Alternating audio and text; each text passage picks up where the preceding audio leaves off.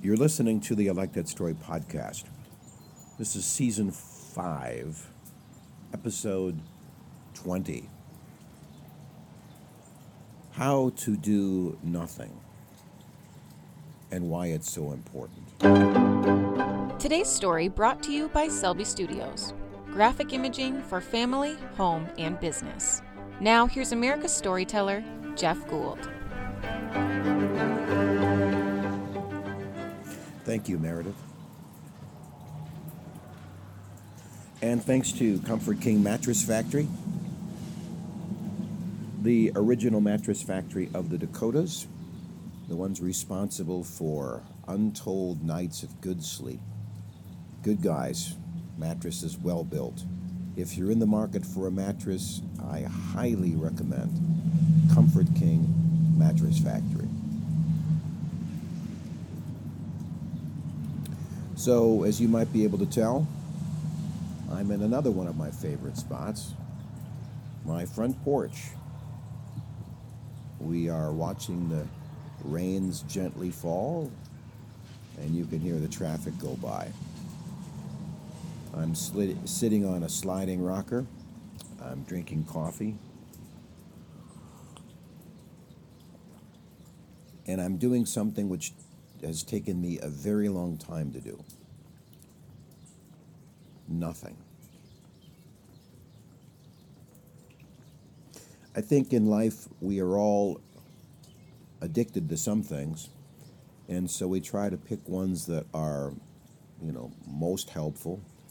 So some of us become addicted to exercise, some of us become addicted to work because people find that acceptable in our culture. If you say you're a workaholic, that's almost a note of honor.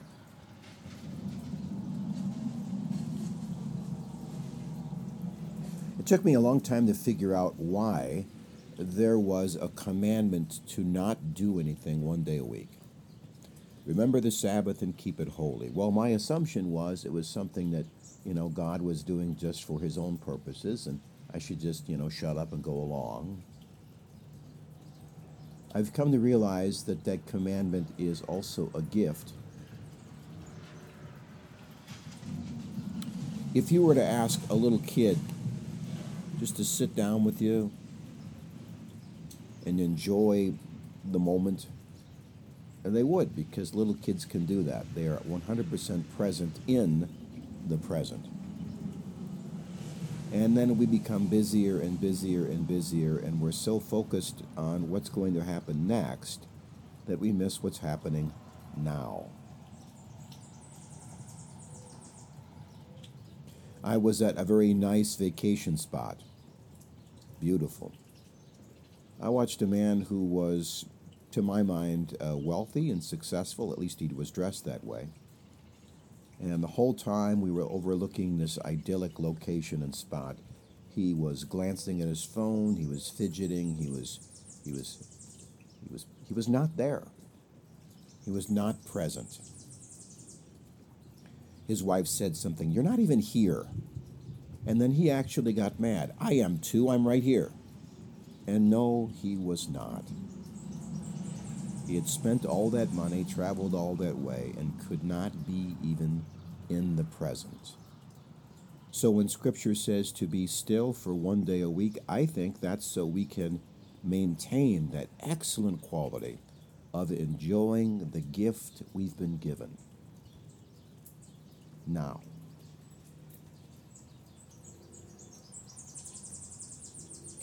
So I'm going to do something else that I think is going to be very difficult for both of us. I'm not going to say anything. huh? I'm not going to say anything for two and a half minutes. And I want you to transport yourself to a place where you can hear the sounds and imagine what it must look like. And just enjoy the present.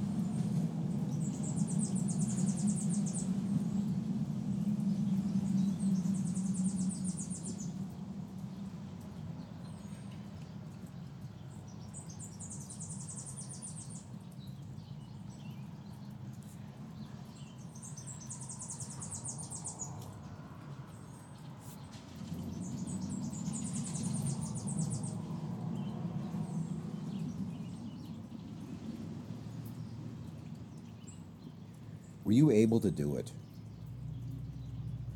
Were you able to just give up your busyness and just enjoy this time of imagination and memory?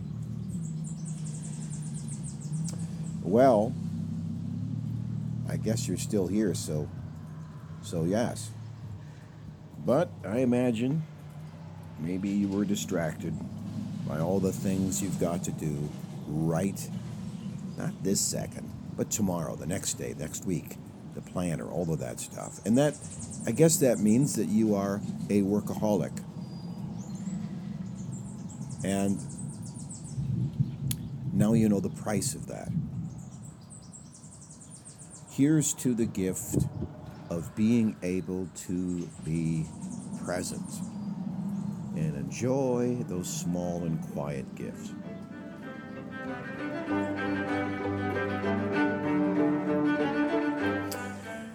Well, that's the story. Thanks for joining me. As you know, our Significance Masterclass is uh, getting some good reviews. People are astonished at just all the things they're learning about themselves. If you'd like to know more, please reach out to me at my website, ilikethatstory.net, like that story.net. I like that story.net. Just send me an email. And if you uh, want to reach out to me on LinkedIn, I'm out there as well. Just look for me under my name, Jeff Gould. Until we meet, my friend, enjoy the gift you have today. And God bless.